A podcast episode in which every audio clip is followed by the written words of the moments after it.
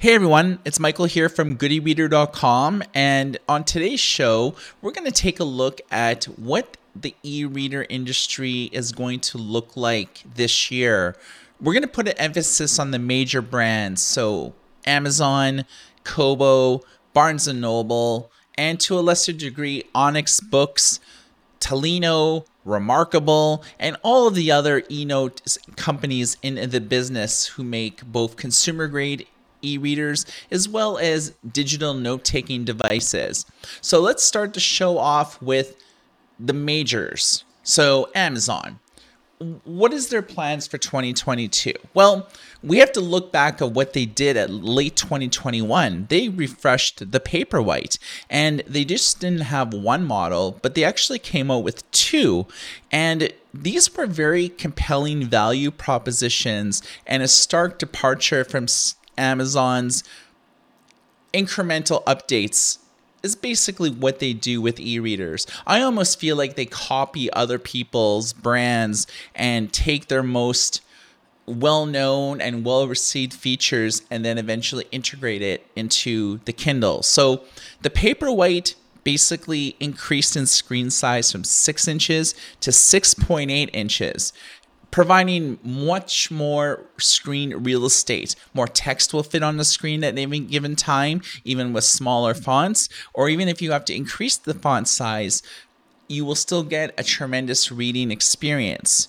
Now, not only that, but Amazon actually increased the performance of the Kindles. They actually used a brand new e-paper technology called Carta twelve hundred, and Goodereader actually broke the story of the new Paperwhites using this technology.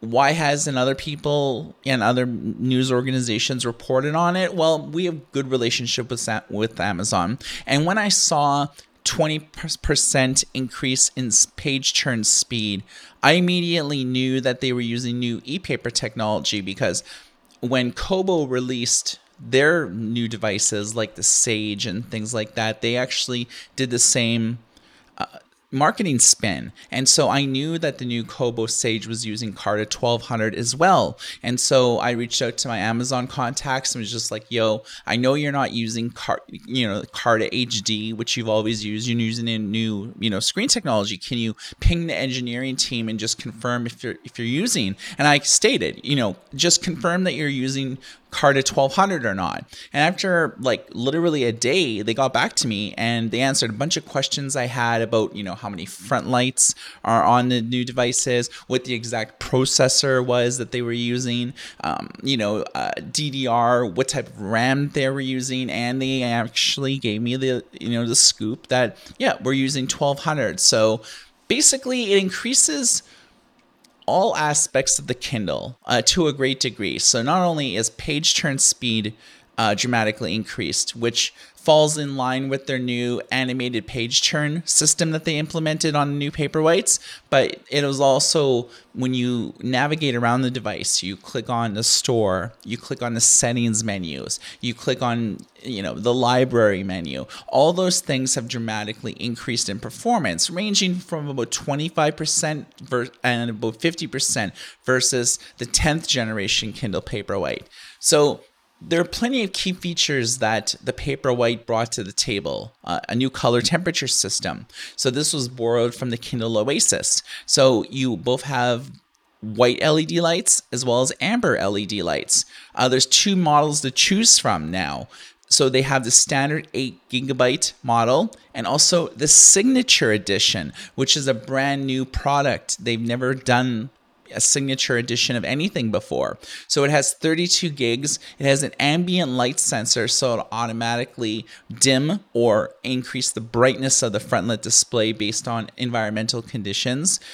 U S B C uh, on both models, as well as quick charging. So what are Amazon's plans for future e-readers in twenty twenty-two? Well, their, you know, their Paperwhite is their best-selling, most purchased Kindles of, and you know, um, it's, it's their most popular brand. So you have to look at the Kindle Basic. This model came out in two thousand nineteen, and it's pretty well ideal for someone who has never had an e-reader before. The P P I is pretty paltry at about one hundred sixty-seven. six inch display. The text really doesn't look very crisp, but Amazon's made good inroads in their Bookerly font as well as their Amber and Amber Bold fonts. So even on less than ideal P P I on e-readers, text looks good, but I find it kind of looks a bit muddled. So one thing that the Kindle Basic brought to the table when it came out in two thousand nineteen is that it had a front-lit display for the first time. So it just has four L E D lights, which is not very bright. Um, the Paperwhite previous generation had four. The Paperwhite eleventh generation has about twenty-four L E D lights. So how midway through the basic cycle, like their life cycle, Amazon quietly increased the storage from four gigs to eight gigs, which was a welcome change. I believe that Amazon will refresh this model sometime in twenty twenty-two, likely towards the end of the year, around like September, October-ish. I believe that it'll happen before Black Friday and after Prime Day. So Prime Day, I believe, happens in May or June of this year. The Amazon hasn't really announced when Prime Day is, but they don't want to have it in July because people are on vacations. So they wanted to have it like in June because people aren't really in vacation mode yet. Um, so I believe that they'll do a few things. They'll probably introduce U S B C on this model as well. I doubt they'll do a color temperature system. Uh, I doubt they'll also increase the resolution or make it waterproof. So the Kindle Basic will be a small incremental upgrade. Not too exciting. Sorry to dash your hopes. But what's really exciting is, what is Amazon going to do with the Kindle Oasis? Well, their third generation model also came out in two thousand nineteen. This used to be considered their flagship e-reader. Uh, high cost.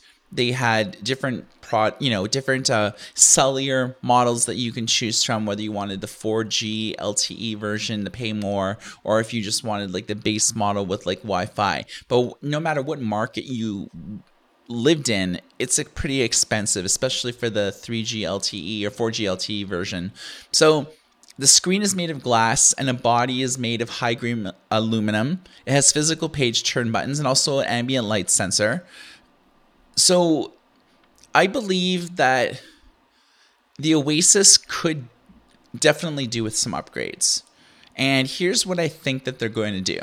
They're going to do U S B C because the Paperwhite's finally adopted U S B C, and all future e-readers will likely have this going forward. I believe that they'll also include the E Ink Carta twelve hundred display technology that the new Paperwhites are employing. And I think that they'll have a higher version of Bluetooth, so more headphones and earbuds will be compatible to listen to audible audiobooks. Speaking of it, I think they'll actually have two different storage options, thirty-two gigs and sixty-four gigs.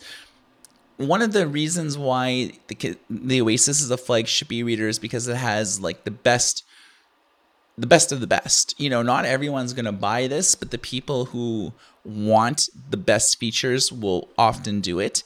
And so for people that have side-loaded huge collections, people who read a copious amount of P D Fs, people who download or listen or have an Audible subscription and they just, you know, they have fifty, one hundred different audiobooks and you want to listen to it, sixty-four gigs is a nice sweet spot for space. So I, I th- don't think that Amazon will ever do an S D card again. And I doubt they'll go to one hundred twenty-eight gigs, but I think they will go either with thirty-two or sixty-four, or an either or, cheaper model, more expensive model.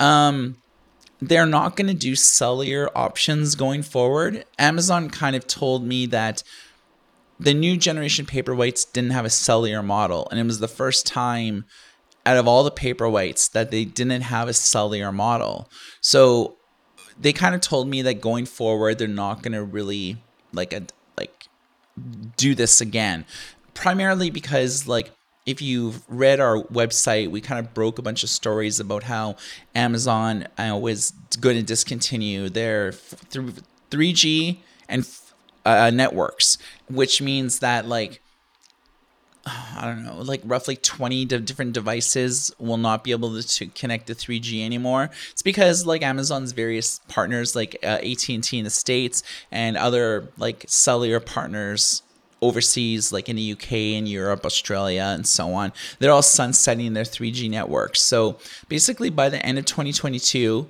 and uh, going into early twenty twenty-three, you will not be able to actually get three G anymore. And Amazon doesn't really want to run into this situation again where four G is suddenly going to be sunsetted in like three or four years or maybe a little bit longer. So they just are like, no, we're not going to deal with that. We're just going to go Wi-Fi only, and that's it. If you want to have, you know, uh, internet access, you could just like tether it t- to your phone and just create like a, a hotspot or something like that. Most people do this anyways. So I think that Amazon will increase the screen size of the Oasis um, from like roughly seven inches right now to seven point eight. Uh, which will be ideal to view Comixology comics and manga. As you guys know, Amazon owns Comixology. They own, own them for a handful of years now. And Comixology's website is being shut down. And it's pretty well just being integrated into the Amazon app for iOS and Android. So that's how you're going to be able to buy and read comics going forward, but also on the Kindle as well. And I think the Oasis would be good for comics, especially if they release like a higher, you know, sixty-four gig model. It'll fit a n- number of comics on there, because comics traditionally, when you download them, they're anywhere between like fifty megs and about one hundred fifty megs. It really depends on like if they're really designed for like H D high resolution. I remember re- when I was reading Comixology on the app for the iPad, when they still allowed in-app purchases on there, I was buying more comics, I was doing all of that. And then eventually Comixology decided to, when Amazon bought them, they're like, yo, we're not gonna pay Apple a percentage of each comic anymore. We're just gonna do it so you can buy comics on the website and then sync it to like all your devices. And after they did that, I really didn't use Comixology anymore, but they made a big deal about H D comics. So H D comics were like bigger downloads, but like on like an iPad, you could really tell the difference. Like they were just like, the text bubbles, like for text, the it was just easier to read. Like the colors were rich. There was a wider gamut. So I really like that. But with on an e-reader, you're not going to really get that. But I really kind of think that with Amazon's priority of integrating Comixology into its own system now, as opposed to Comixology's own system, I think that the Oasis with a seven point eight screen size would be indicative of a great comic experience. The nice sweet spot about a seven point eight inch e-reader is that you can still maintain three hundred p p i.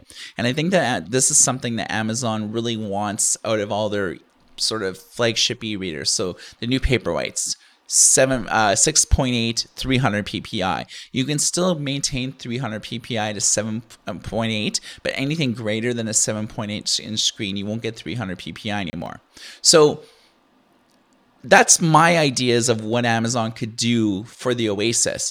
But, you know, they could just dis- discontinue it altogether. I mean, they did this with the Voyage. They did this with the Kindle D X.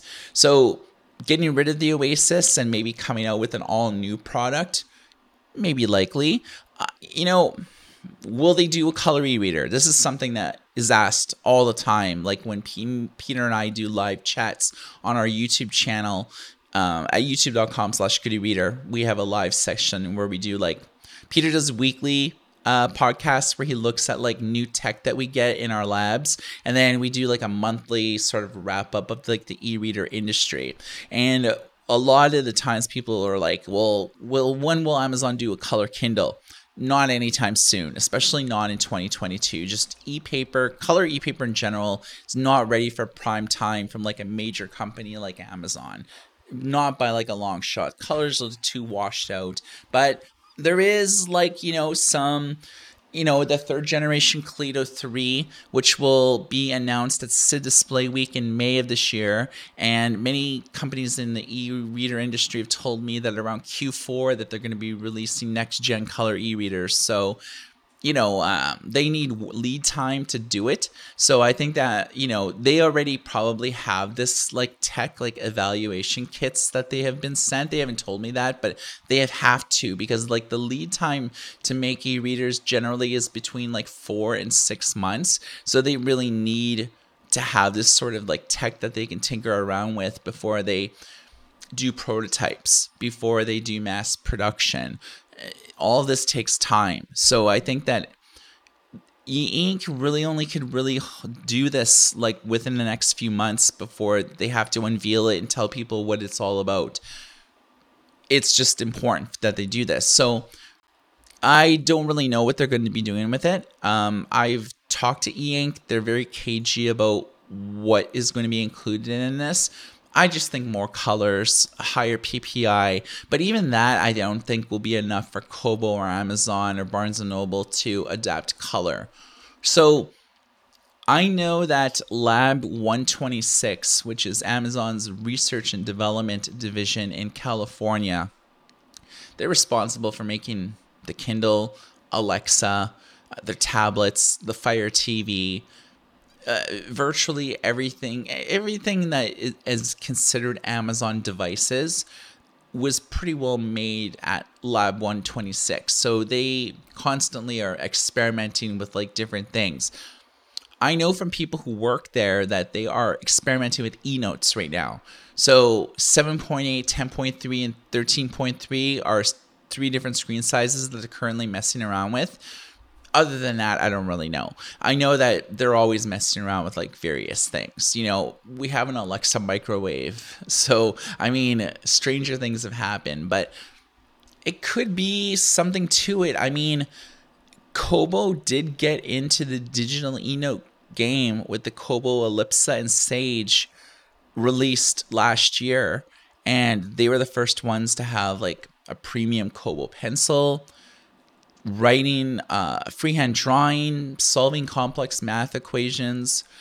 You know, I mean, you only really have to like look at the functionality on Kobo to the competition, whether the, the Fujitsu Quaderno A four, A five second generation, the Bigme, the Remarkable two, the Onyx Boox. I mean, everybody's involved in the eNote space. And I feel like Amazon really has to enter this space, but they have to do it in a really thoughtful way in order for consumers to adopt to it. But every most the average customer knows that they can take notes on an e-ink screen now. That's and that's really customer awareness is is the big thing, because people buy will buy devices from Amazon because their marketing machine is is the best in the business.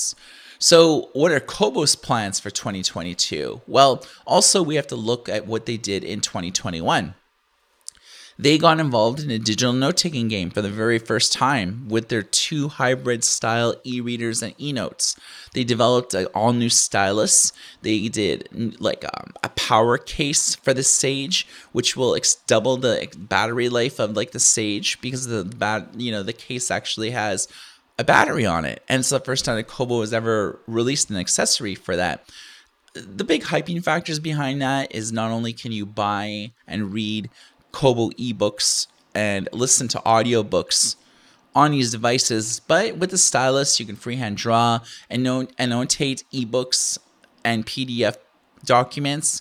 There's a lot of like good, like things that you can do with this, and it's an important growth aspect to Kobo's business to be able to have these hybrid devices where you can take notes if you want, but you can also have these like large screen e-readers that you could use to, you know, uh, read comics, manga, P D F files, things that you need larger screens for. And the Elipsa, I, I believe it's like a ten point three inch device, Sage greater than seven inches. I mean, that's good. They also did the Libra two last year, which was primarily aimed at consumers, a base level like e-reader, but I mean, has a lot of really positive things like going for it. So they have more S K Us in their portfolio than any given time. They have the Kobo Nia, the Clara H D, the Libra two, the Forma, the Sage, and Elipsa. So the sheer number of devices hit all sorts of price points. The Nia is an entry-level e-reader that competes against the Kindle Basic, Pocketbook Basic Lux four. The, the Clara H D competes against the Paperwhite, Onyx Boox Nova Air, Pocketbook Touch Lux five. Uh, the Libra two competes against the same devices, but also like the Nook Glowlight four. The Sage and Elipsa primarily aimed at professional level users because they're obviously expensive, but they're meant to basically be aimed at the type of users that are considering buying a Remarkable two or a Supernote A five X or A six X or another like product such as like, I don't know, the, um, the Onyx Boox like Nova Air or something like that. So what will Kobo do in twenty twenty-two? So the head of Kobo Devices told me in an interview that they're bullish about audiobooks and that every new device that they will release in the future will have audiobook functionality. So it'll have Bluetooth, it'll have the ability to buy audiobooks right on the device, as well as subscribe to their Kobo Plus program. Uh, you know, Kobo has an audiobook subscription program too, so you could low monthly fee, listen to audiobooks, pick them up, things like that. So, um, digital note-taking, they also said, was something that wasn't just on these two devices only and they'll never do again. They will release more uh, in the future, as well as, you know, refine the note-taking experience going forward. I think in twenty twenty-two, Kobo will do something interesting. I think that they will work out an agreement with Overdrive so people could borrow audiobooks from Overdrive directly on a Kobo e-reader. Right now, you can only do ebooks. I think that now that almost all Kobo e-readers, like especially their most popular ones, um, their newer ones, like um, you know, the Sage, the Libra two, and the Elipsa, could all like listen to audiobooks, but their Nia and Clara H D, they can't. So I think that they will not introduce audiobook borrowing from Overdrive until all of their new de- uh, until all of their devices have the ability to do it. So here's my thoughts. They will probably kill the Forma because the Forma is too close to the Sage now in terms of screen size and functionality. I mean, they are relatively the same price, but you're getting so much more value out of the Sage now that I really don't think that there's like room in Kobo's marketing machine to have the Forma in their but like portfolio. I think that they'll probably do a Nia two and a Clara H D two, whether they adhere to those naming uh, conventions or whether they just call them something else. But I definitely think that the the Nia is older, the Clara H D is older. They probably will refresh this with like Bluetooth and audiobook like, you know, compatibility. And then this will ensure that every device in Kobo's portfolio will have audiobook functionality, and in which turn time they could work out an agreement with Overdrive, which they told me again in that same interview that even though that Rakuten, Rakuten and basically at one time owned both Kobo and Overdrive. Overdrive was sold by Rakuten to another company. I believe it was K K R. And um, so, but they still have a, a great working relationship is what they told me. So Kobo's won't lose Overdrive compatibility at all in the near future, like in the future, like in the next ten years. So I think that the two sides on an engineering level and everything, they're really good with each other, especially with like an executive level as well. So introducing audiobooks is something I think that will be big for twenty twenty-two, as well as new devices from the Kobo Nia and the Kobo Clara H D. So Kobo's in a really good place right now. They have like a lot of e-readers in their portfolio. They're probably in the best position that they've ever been in before. They have more accessories. They have like more stores that are carrying these. One of the keys to Kobo's success is unlike Amazon, which is basically online only. And in the States, they have a few agreements with like some big box retailers where you can buy Kobo's, like say like Best Buy.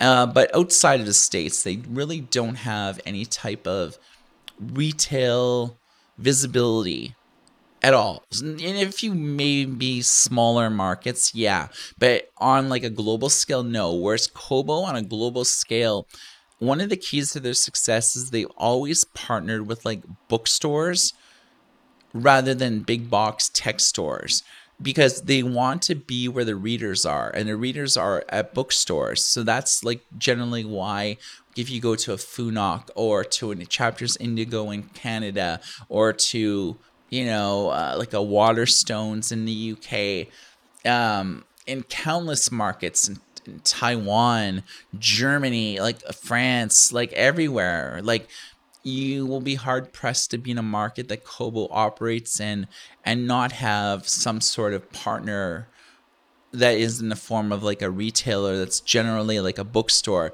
The States is a bit of an anomaly. They do business with Walmart, and they're generally not really in Walmart stores. You can buy online from Walmart, but most stores don't stock the Kobo e-readers.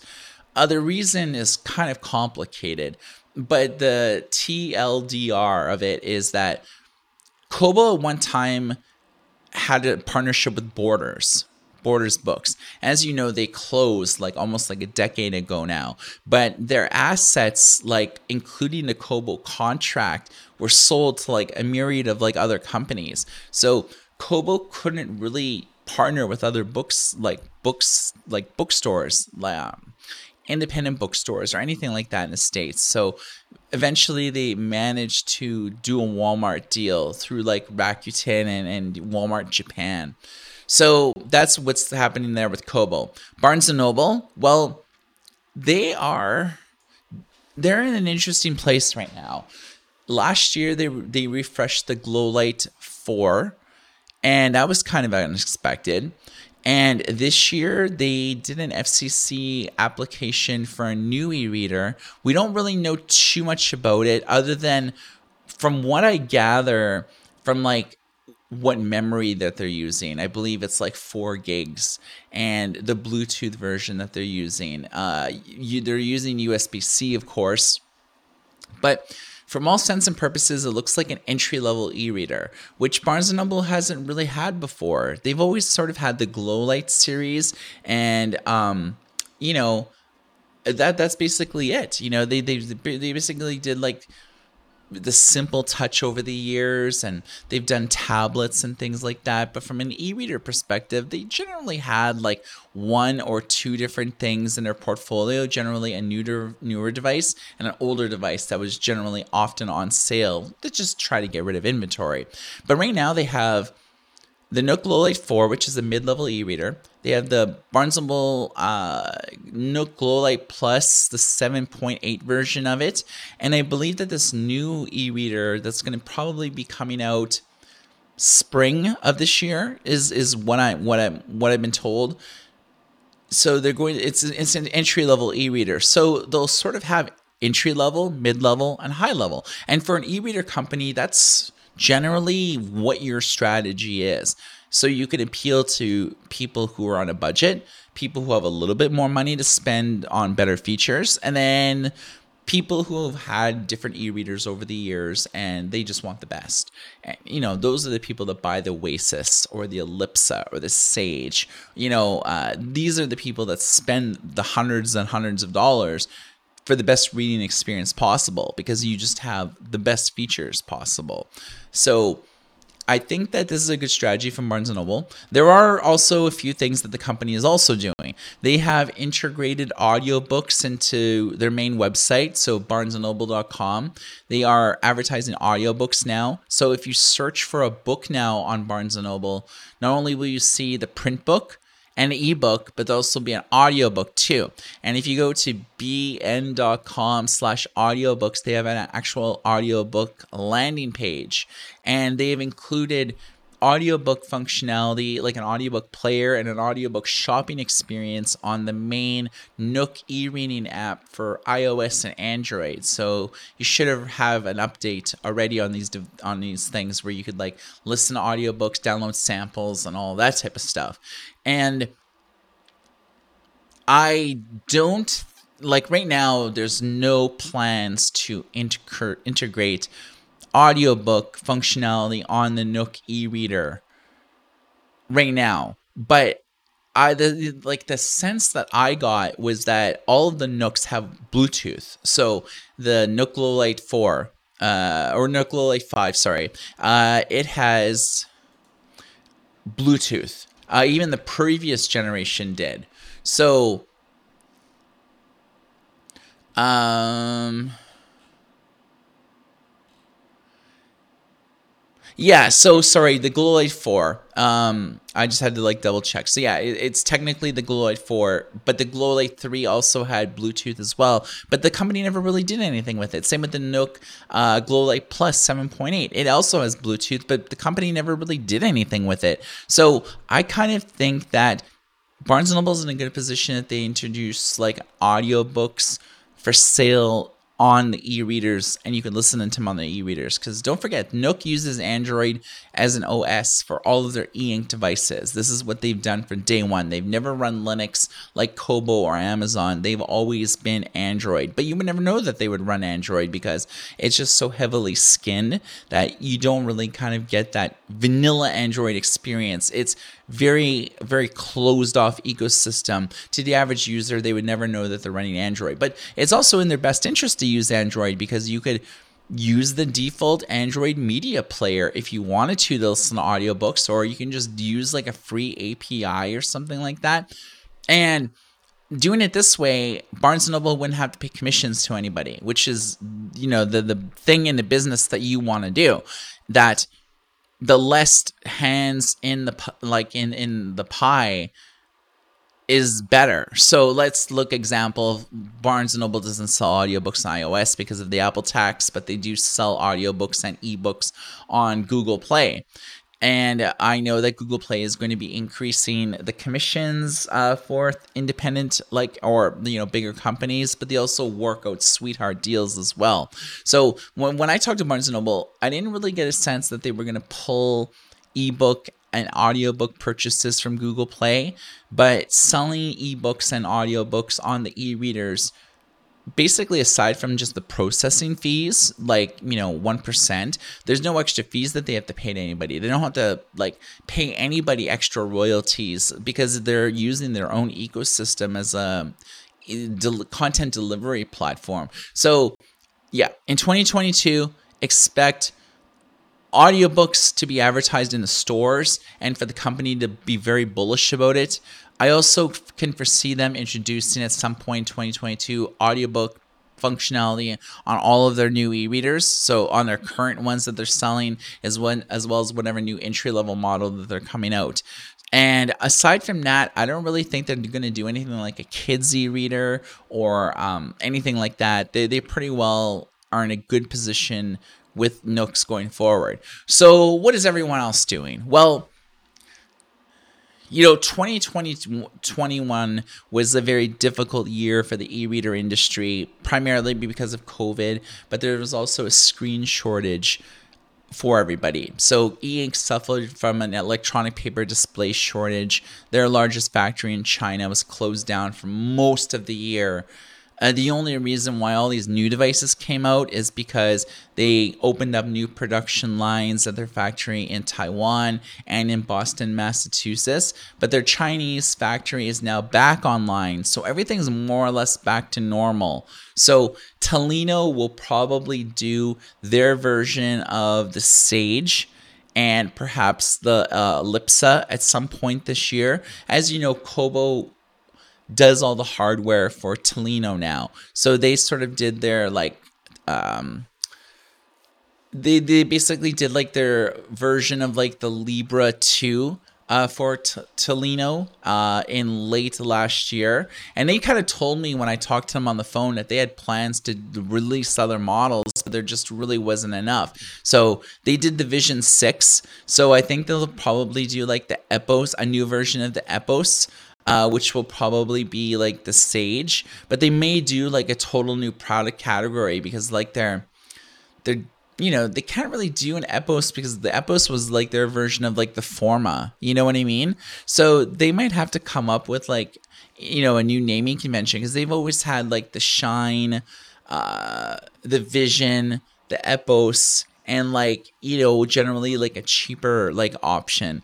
So it's kind of up in the air what they're going to name them, but they are going to take like basically everything in Kobo's modern portfolio and uh, use it. I mean, they're using like the Nia and the Clara, like they're, you know, like the Page, which is their entry level model, and like the Shine, which is their version of like the Clara. So, you know, you have to sort of look at what Kobo is doing to find out what Tolino is going to do. So if you're not familiar with T- uh, Tolino, they're basically big in Germany, but also in like Belgium, Switzerland, most German-speaking markets. They have like a president, like Switzerland and, and everything like that. So they're they're sort of like a bigger player. I don't see Remarkable doing anything this year. Uh, they are basically playing catch-up. The E P D shortage uh, and everything hit them hard. So basically they were sold out of Remarkables at many different times in twenty twenty-two, twenty twenty-one. Uh, supply chain issues more or less have stabilized, but they have outsourced their accessories to new companies. So what I was told is that iReader got the contract to make the Remarkable styluses. So Remarkable used to do them by themselves and it increased costs. So they've now outsourced the production of Remarkable marker signatures as well as the stock stylus to iReader, who is based in China, and they're a friend of the website. So they often give us like good scoops and stuff like that. But we also sell a lot of their devices on their on the Goodereader store. So I don't see Remarkable really doing anything new this year. Um, just business as usual. You know, they just basically just released the Remarkable two, you know, in the last like year and a half or so, and they've really been bullish around that. So yeah, nothing new from Remarkable. Supernote, uh, they are in trouble, like financially. Um, they sell e-readers themselves, as well as we've stocked them and sell them like in our network of stores. They told me that they can't meet demand anymore. They have like four thousand outstanding orders on their website, and they can only make like thirty or forty units like a month. So basically they will be able to never catch up or even get close to fulfilling orders. So I've heard rumors that they're going to go out of business. Like, and it's, this is a very strong likelihood that they just might, like, you know, you'll soon see the proverbial graveyard photo on our website saying like Supernote R I P. You know, we've we've done that numerous times in the past with e-reader companies that have like gone belly up, like Entourage, like the Sony uh, e-readers, like uh, um, yeah, there, there's been like tons like over the years that have like closed. So our our website's like littered with the gravestones of like companies. So you might see that. Uh, yeah, they're they're in, they're in desperate need of of. It's not even money. It's just like they can't. There's not enough E P D panels to go around for them to make anymore, because like China's factory just came online and E Ink is still overcharging everybody on screens right now. And remark and you know Supernote just like they're in a between a rock and a hard place. So for everybody who has outstanding orders of like the Supernote A five X, you are pretty well doomed at this point. The A six X is still good, like it's still easy to get and easy to like do. Uh, same with all the remar- uh, Supernote accessories, the hard and metal stylus, um, you know, case, their cow cases, like, and leather cases, they're still like high availability, because when they make cases, they make a, like, you know, fifty thousand of them. So like they have a lot, but just with their A five X, uh, which is their ten point three inch d- edition, it's just, it's a nightmare right now. So what else is everybody doing? Well, let's talk about Onyx. They pretty well are one of the like companies that we really like, and they have done a really good job at coming out with new devices with incremental updates, but they also focus really hard on the software experience. Literally every couple months, they're releasing firmware updates, not only for their newest models, but bringing like features that were only available on their newest models and bringing them back to the previous generation, and then bringing them to the previous generation before that, because they know that their devices, on the most part, are pretty expensive. Like their thirteen point three inch Lumis, like generally like eight hundred bucks, like nine hundred bucks. Their, you know, Nova Air Note Note series, you know, they're generally like, you know, five ninety-nine, like six ninety-nine. And, you know, they have e-readers to hit all the, the price points, like the Poke and uh, the Nova, uh, you know, they, they've had more in their portfolio, like the, the Nova Air, you know, this generation and stuff like that. So they, they've added more S K Us in their, like, lineup. So they have, like, more devices now than ever before. And that's not even counting uh, the Nova three Color that they released, like, last year. So one thing that Kobo has done, or sorry, what that what Onyx Boox has done, is that they've pretty well went all in with digital note-taking devices. Everything but really the Poke has a stylus and could be used to edit ebooks, edit P D F files, uh, to just draw on screen, to take notes, uh, to download apps, like, because they have Google Play on them. And that's one of the, the big reasons why people have embraced the brand, is because it, it's one of the few e-notes in the world that have access to Google Play Store. So you can download OneNote, Evernote, uh, whatever app that you want, like whatever your favorite P D F reader is that you can install. If you are a manga fan, I mean, there's there's a lot of manga apps out there, both legitimate and non-legitimate. Like Viz is like probably the best legit paid service out there. They have like six or seven different services. You know, Crunchyroll manga, if you subscribe to like their anime service, you can just get like free manga. I mean, there, there's a lot of manga out there, and it looks really good on larger screen devices like ten point three and thirteen point three. Um, comics, like magazines, newspapers, no matter what your jam is. I mean, if you have an app that you like to use on your iPhone or like your Android device, you could just download it from like Google Play on like the Onyx and get tremendous value out of it. So most, you know, Onyx has really done something that we've recommended that they do for years, which has come out with like a line of premium accessories.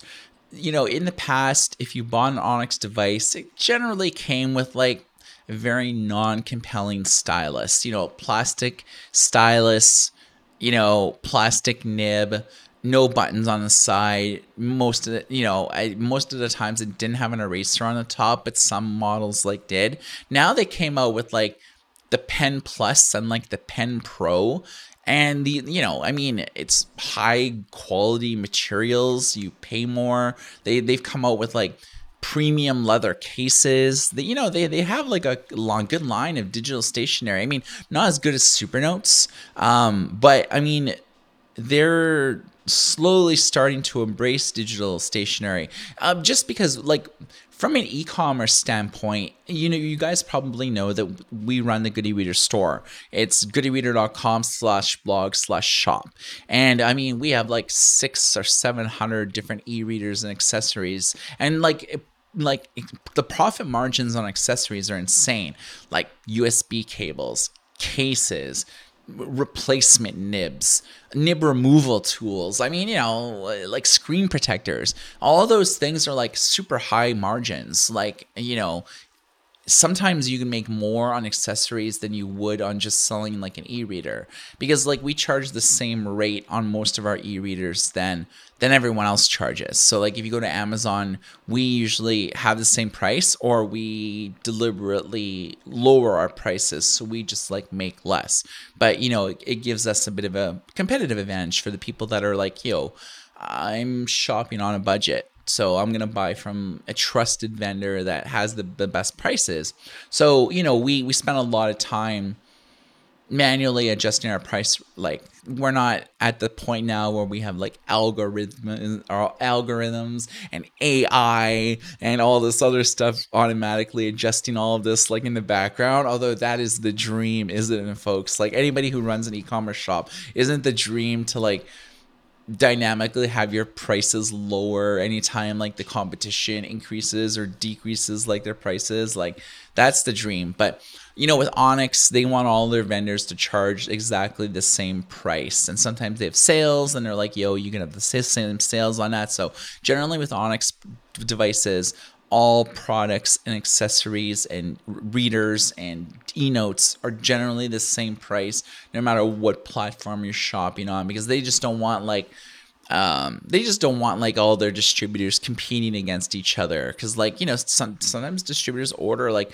three or four hundred of each unit, and so they're sitting on inventory. And if like one distributor's like, yo, I'm gonna just charge fifty bucks less, so that distributor's like stuck with all these units that he can't sell, so he sells them like at less. And then, you know, I see that he's charging less, so I'm gonna charge even less. And then that way, like, you know, there's, there's like a point of diminishing returns where like basically nobody's making a profit, because you know, everyone's just competing at price. So Onyx just doesn't want to do that. So what is Onyx's plans for twenty twenty-two? Well, man, they're just going to like refresh everything. It's like Lumi four, Note six, Note Air three. Uh, they're going to do a new color e-reader. Probably, yeah, I mean, generally Onyx and Pocketbook are the two brands that have really embraced every new generation of Kaleido. So with Kaleido one, Pocketbook did the Pocketbook Color six inch. Uh, they did the Nova two color in a very limited quantity. They told me that the reason why they sort of, they only made like about like five hundred units total, because they were like, you know, this this color thing's like new. Well, will customers actually buy it? Is this the type of thing that like it has any traction? And like they were sold out in like less than twenty-four hours. So they made more. And like we bought out like basically all their inventory. They couldn't even fulfill their own orders, because like we were just like, yo, how many do you have? four hundred? Send them all to us. And we sold them in like, I don't know, like a month. month and a half total. And they were just like, yo, we never expected this. And you know, they were all shocked, you know, because I talked to their marketing department a lot. I have a few high level contacts at the at the company, both from like a news like publication perspective, but also because like, you know, we carry their products from the store. So that's one of the cool advantages of us running the store. It's not like I'm like, yo, I'm always mentioning the store because I want you guys to buy stuff from it, which is true. You know, I do want you to buy. I'd rather buy, you know, you buy stuff from us that aren't Kobo or Amazon devices, although we do have the same price for Barnes and Noble stuff, because we also have an official relationship with Barnes and Noble now. So we can actually charge the same price that they charge uh, on their websites. But we don't have the same relationship with Kobo, because we can buy in the five thousand M O Q unit that they demand in order to get dealer discounts. And Amazon doesn't give dealer discounts to anybody unless you're like a Walmart or a Best Buy, or, you know, you operate many chain stores and have like one hundred million customers visit your site like on a monthly basis. That's not us. But on almost, almost every other device aside from like the, the big two, you know, we generally stock their stuff. And one, we know where I'm going with this is that we get a lot of scoops, and most of them I can't report on the site, because it's like, you know, they're kind of like telling me that, you know, generally in like three or four weeks, we're going to announce a new product. We're giving you like the scoop early so you can make a product listing and everything like that. Um, but I mean, there's, you know, Kaleido one, you know, Pocketbook Color, Onyx Boox Nova two Color, Uh, E Ink Kaleido Plus, which was basically E Ink Kaleido two, the Pocketbook Inkpad, and the Onyx Boox Nova three Color were basically the two best examples of new ink color technology that was in English. And then at the tail end of twenty twenty-one and early twenty twenty-two, Bigme started to enter the fray with E Ink Kaleido two displays. They did the Carve Color and the B one Max Plus, I think. So they had they they Bigme with their current generation, we were used to review their stuff, and it was just like, yo, the hardware's good, but I mean, it's just it's Chinese, you know what I mean? It's how many devices have we reviewed on like the website that are like, yo, the C-Reader's pretty cool, um, it has great specs, it looks like a Kindle Oasis clone. You know, from hardware perspective, it's deadly, like quad core processor, you know, six gigs of RAM, one hundred twenty-eight gigs of storage, but it's Chinese only, and it's pretty well locked to Chinese. And people are just like, either don't comment, or they're just like, why do you review so much crappy Chinese products? Because it's like, yo, we're Goodereader. We review everything no matter where it comes out from. It just so happens that like a lot of e-readers are made in China. But Bigme has like made the decision with their current generation. They released like six new devices at the end of twenty twenty-one and early twenty twenty-two, and they all have English. And they were like, yo, going forward, we're going to always offer like two different languages, Chinese, well, three, traditional Chinese like Mandarin and Cantonese, and then English. And your entire U I changes to English. And that's like why we're crazy bullish about like Bigme now, is because they're one of the few companies that started China only, you know, J D dot com, Alibaba only. You know, now they, they're like, yo, you want to distribute for us? Like, we're looking for English distributors. And we're like, yo, just send us all these review units, and the stuff that's good we'll carry in our store, but we'll do reviews of like all your stuff on our YouTube channel. And the more exciting stuff, we'll do written reviews. Like, so I did written reviews for like the B one Pro Plus, for the uh, Carve Color. And we, we're getting like six new devices being sent to us that we should be getting in the next few weeks. So they're doing stuff that's like really exciting now. Um, but Onyx, they they pretty well, what their plans are is that Kaleido three will come out sometime this year. Obviously, Onyx and Pocketbook were the two companies that have embraced Kaleido one, Kaleido two. Reasonable deduction would say that they'll do a third generation. I mean, obviously, right, folks? They'll probably do it. Same with Bigme will do it as well. So I can expect like a Nova four, a Nova four Color, you know, incremental updates with like the hardware, you know, D D R X, four X RAM, um, you know, and more memory, like a, a better, you know, uh, nice thing about Onyx now is that they're not using like cheap processors anymore, but they're actually using Qualcomm Snapdragon C P Us. So, you know, they, they're obviously not going to do like the system on a chip version that like a lot of cell phone companies are going to do, because e-readers don't really need that, but they probably will use like a better version of the Snapdragon processor, so it'll be snappier. They'll have more RAM, so it'll be higher performance. Uh, but, you know, a lot of the things, again, what I said is that they focus on more on a software experience. So they have like three or four different speed modes that, depending on what task you're going to do, is going to dramatically change how responsive and, you know, how well it performs. For example, if you're using an app that has a lot of animated page turns, if you're just using like the normal mode, you're going to get like the glitch, glitch, glitch, glitch, glitch from the E Ink refresh system. But if you suddenly increase like the performance of the speed mode, the page turn speed will be like automatic. You won't even like see the animation. It'll just be like instant page turn. And that's just because like all the under like the under the hood performance and speed increases. So generally with these speed modes, you sacrifice a bit on image qual quantity like quality for each like speed mode that you increase. So you can do things like listen to music on YouTube. You can't, it's not really great for watching video, even at the best speed mode, but you can like listen to videos, like especially like, um, you know, those like music to read to or music to study to type videos. You know, you can watch those because there isn't like a lot of animations. There's just like between songs or between a few songs, like the girl might blow out like a bubble gum or a rate like on like, you know, a piece of paper or something like that. They might do something like that. You know, something like that on Onyx looks great. But generally with Onyx, incremental upgrades, better processors, more space, more storage. um, you know, just things like that. So I think it's just more of the same from Onyx. I hope they do something exciting, but generally they cover all the, they, they, they cover all the screen sizes. Like they basically do everything from thirteen point three to ten point three to seven point eight to six point eight to six inches. So they, they cover all the price points and they cover them well. So that's what they're doing.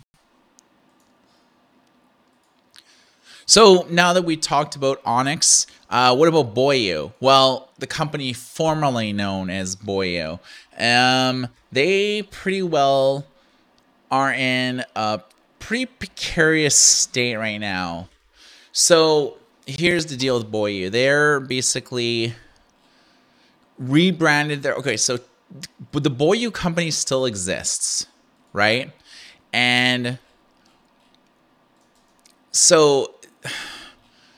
okay, it's kind of complicated. I'm kind of like thinking about how to phrase it where I'm not going to bore you. So Boyu has been in business for like five or six years, and it's only been in the really last three years that they embraced English. So they were a company that started in China, and they looked at what Onyx was doing. And around the same time that like Onyx was just in China, and then suddenly they're like, yo, we should probably do English firmware and like get distributors and sell like on Amazon dot com and, you know, all these like English channels, and no one's going to buy them if they're Chinese only. So we're going to embrace like English and put Google Play on it.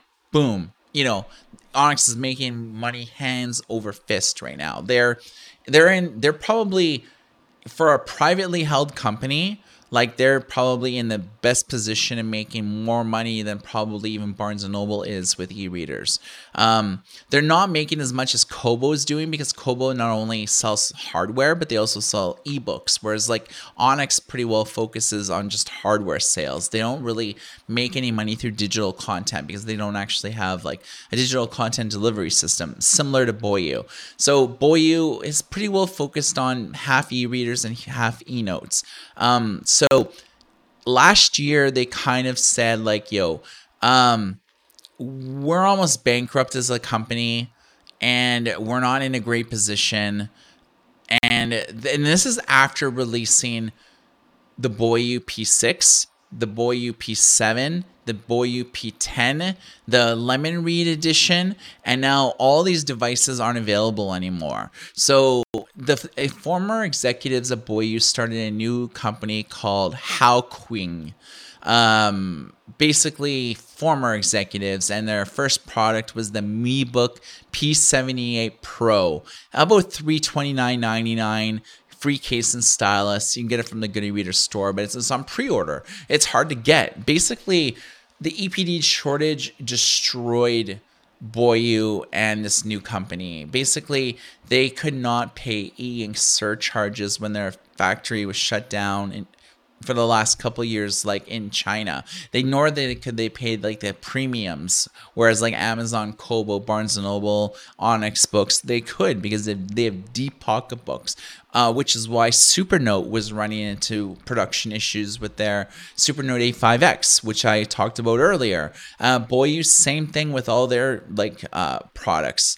Everything's pretty well discontinued, and I don't really see anything coming back. I, I just think this company is in trouble itself. I mean, they only have one product that they're selling, and it's not even like available to buy for like the next couple of months. I heard April it's not going to be available. I mean, we did a review on it. Um, it got one comment. Uh, it's just because like who has heard of this brand before? You know, MeBook P seventy-eight by Hao Quing. You know, it's like it just sounds like a Chinese e-reader. But I mean, it has Google Play on it. It's the only other company besides like Onyx and Dasung um, that have Google Play on their devices. So I mean, there is value here. It's in English. Um, you know, Google Play to install apps. I mean, I this, you know, it's just an uphill road battle when you form a new company and you don't have a website or anything, you know. Um, Boyu has never had a website. Same with this like new Hao Quing company. They don't have a website. They have social media channels, but I mean, there's only so much you can do on Twitter and Facebook. And if for a new company, how are you even gonna like play catch up? So yeah, Uh, Boyu brand is just R I P at this point. As Hao Quing thing, I will have to see how twenty twenty-two goes, but I'm not even going to speculate. Like, they just constantly, you know, at the tail end of twenty twenty-one, they released like three new devices within a period of like a month and a half. They're all discontinued. So that speaks volumes. I've already talked about Bigme in, you know, spread throughout the Onyx Boox and like Super Note category. So I won't really like rehash anything I said, but uh, suffice to say, they're looking pretty good at this point. The only downside is that they don't have Google Play on it. Um, we are experimenting with installing G apps on it to see if, like, you know, you can run like Google services like Gmail and, uh, you know, OneDrive, uh, Google Drive and stuff like that. But it's, we get so many like new devices like on a daily basis. Like, it's really, really hard to, um, to accurately, like, you know, will this work on it or will this work on it? It's like, generally when we release, you know, like, here's new devices that we've just reviewed in like the last couple weeks. It's like, I don't know, the the big, you know, we did a preview, the Bigme X six, which is their first thirteen point three. We did a hands-on review of the Xiaomi Moan Mix seven, which actually has English. Uh, we are getting a review unit of the Y-Ben P forty-seven L Mini, which is a four point seven inch e-reader. We uh, did a big, we've done lots of coverage on the Huawei MatePad paper, so we're going to be reviewing that soon. We did the Carve Color review. We did, uh, we're getting like three or four different picture frames. Uh, we've done like iReader videos, watch videos. I mean, there's so much videos that we're just doing on our YouTube channel that we can't possibly like do written reviews on our website about it. So a lot of like the reviews that we're doing are just like YouTube exclusives. I, I believe we did like a Skagen smartwatch review lately. Um, You know, if if our YouTube exclusives get like, you know, ten thousand views in a week, sure, we'll do a do a written review on it. Like, we generally do that. Um, but we do written reviews, obviously, right out of the gates with like e-readers that people know. You know, who knows about the Huawei Mix seven? Nobody knows about that shit, you know? Just nobody... I don't know, just from the comments and stuff, nobody really cares, but it's actually a pretty good unit. You know, from an e-reading point of view, it's awesome. But yeah, I mean, the Bigme Carve Color right now is probably the best color e-note that you can buy. I mean, literally, dudes, it's like, it's a ten point three inch and it has E Ink Kaleido two. This is the first ten point three that has color. Uh, you can like draw like in, I don't know, twenty-four different colors. It comes with a stylus that has like a highlight function and eraser function. Uh, you you can do so much, like an erase, you know, it, it, their stylus is money. It has like the most front light technology. It's made of like uh, like a block of aluminum. It's, the build quality is awesome. I mean, it has four gigs of RAM, one hundred twenty gigs of internal storage. Um, it has an S D card capable of an additional one hundred twenty gigs of storage, U S B C, I mean, English, Bluetooth five point one. I mean, it has all of the bells and whistles. The only thing going against it is that it costs nine hundred ninety-nine dollars, which actually is, we're not overcharging on this. We actually are matching their M S R P uh, because we have a distribution agreement with Bigme now. So uh, we can, our prices have like been lowered by a couple hundred dollars on every unit uh, on the site. So that's good. But I mean, I am super bullish on like what Bigme is doing, just because everyone else is doing sort of like seven point eights for Kaleido two, both like Pocketbook and what Onyx Boox did.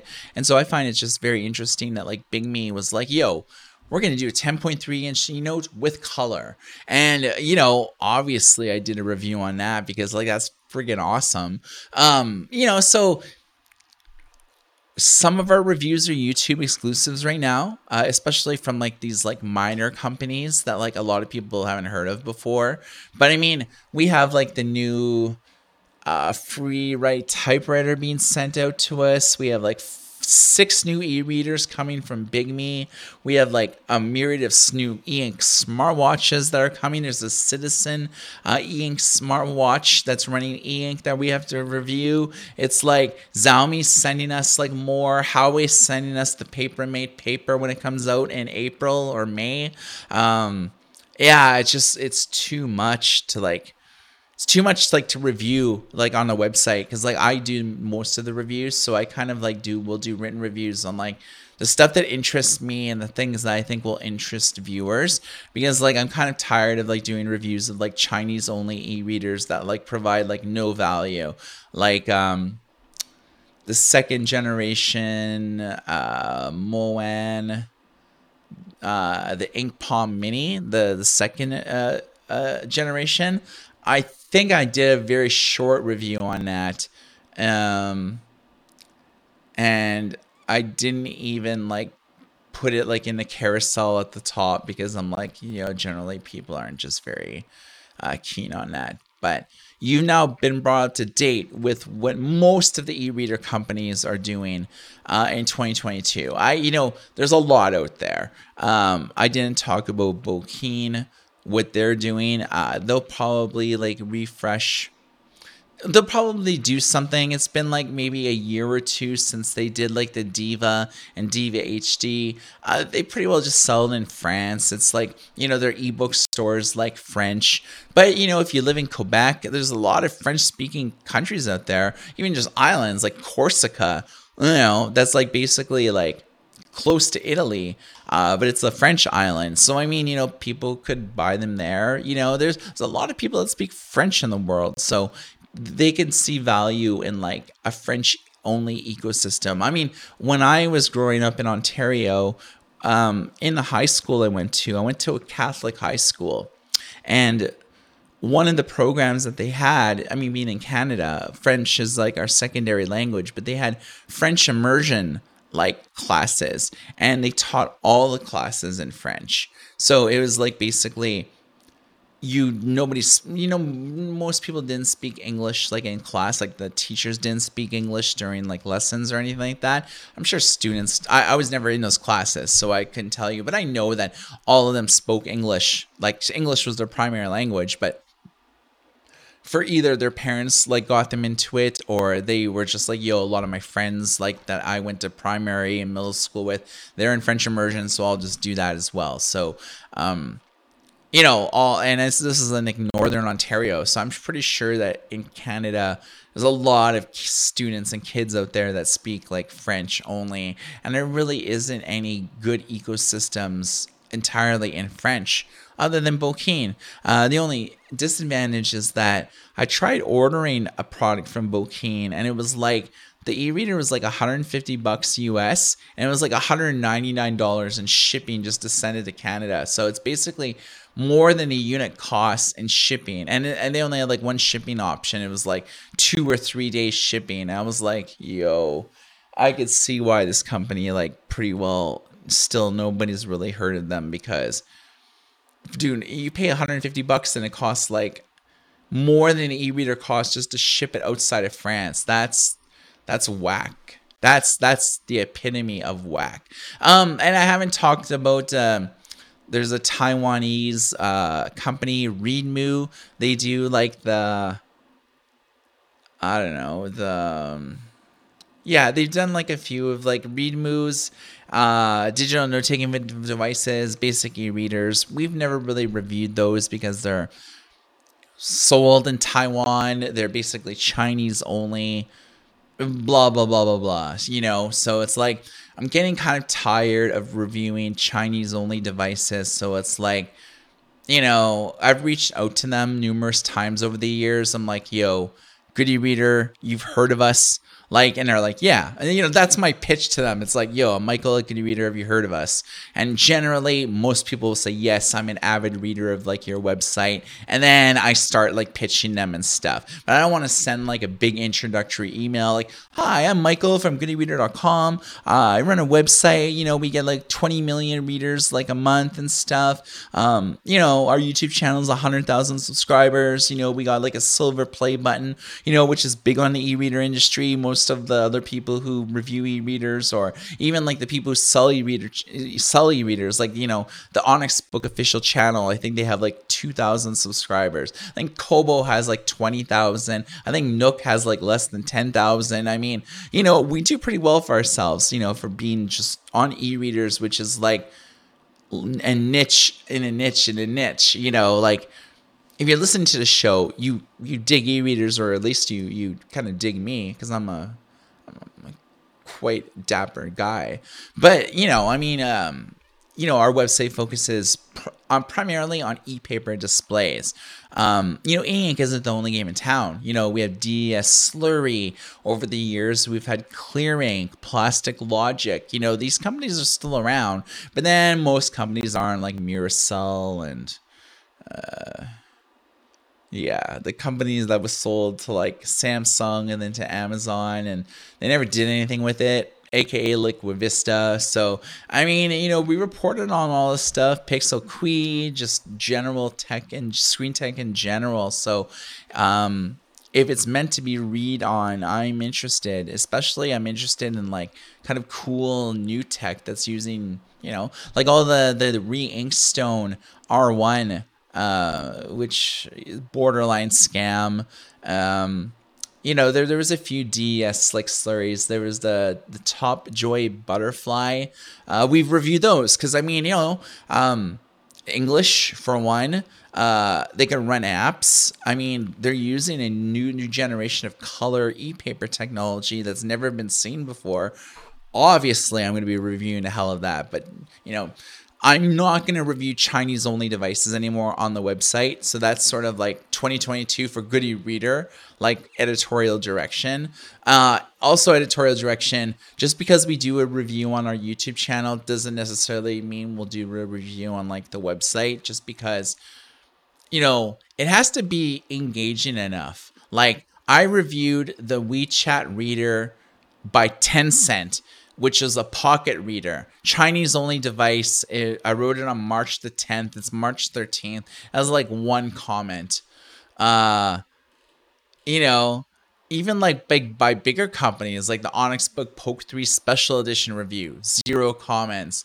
It's just like, you know, whereas like you look at our YouTube reviews and it's like sixty comments, one hundred comments, two hundred comments. So some of like the stuff going forward will just be like YouTube exclusive, especially with like the fringy stuff.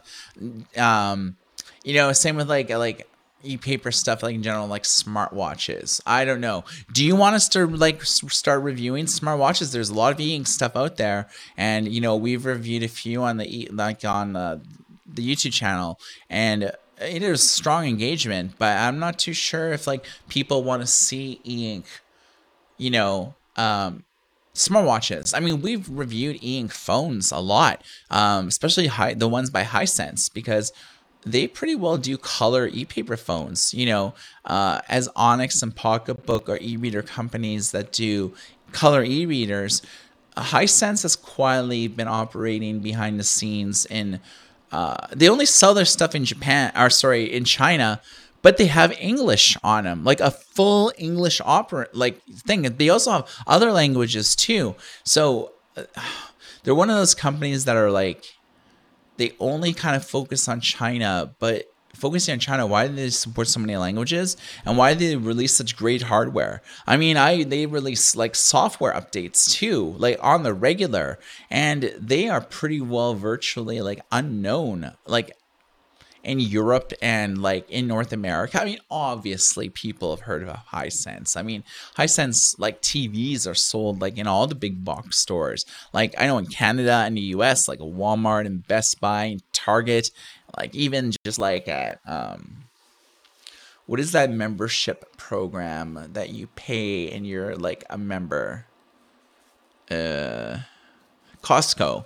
Uh, yep. At Costco too, you can buy like Hisense stuff, but with Hisense phones, it's weird because they support so many network bands that you can get like, they're all, you know, for instance, their Hisense, uh, A seven C C and A seven.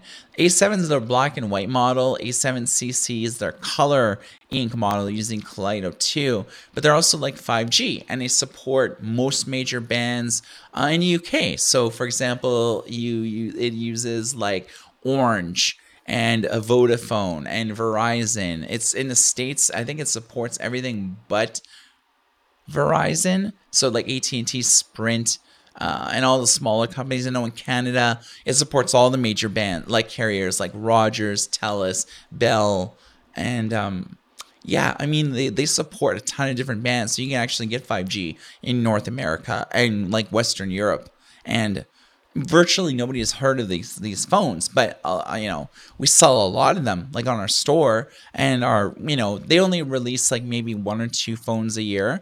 So I kind of think that they'll probably do phones, and it's weird because they usually do them at the beginning of the year, but because they already did a Kaleido two smartphone in like January, February of twenty twenty-one, I kind of think that they'll probably maintain that same schedule, but they may be pushed back towards like the end of summer, early fall, when like the new E Ink color e-paper is out.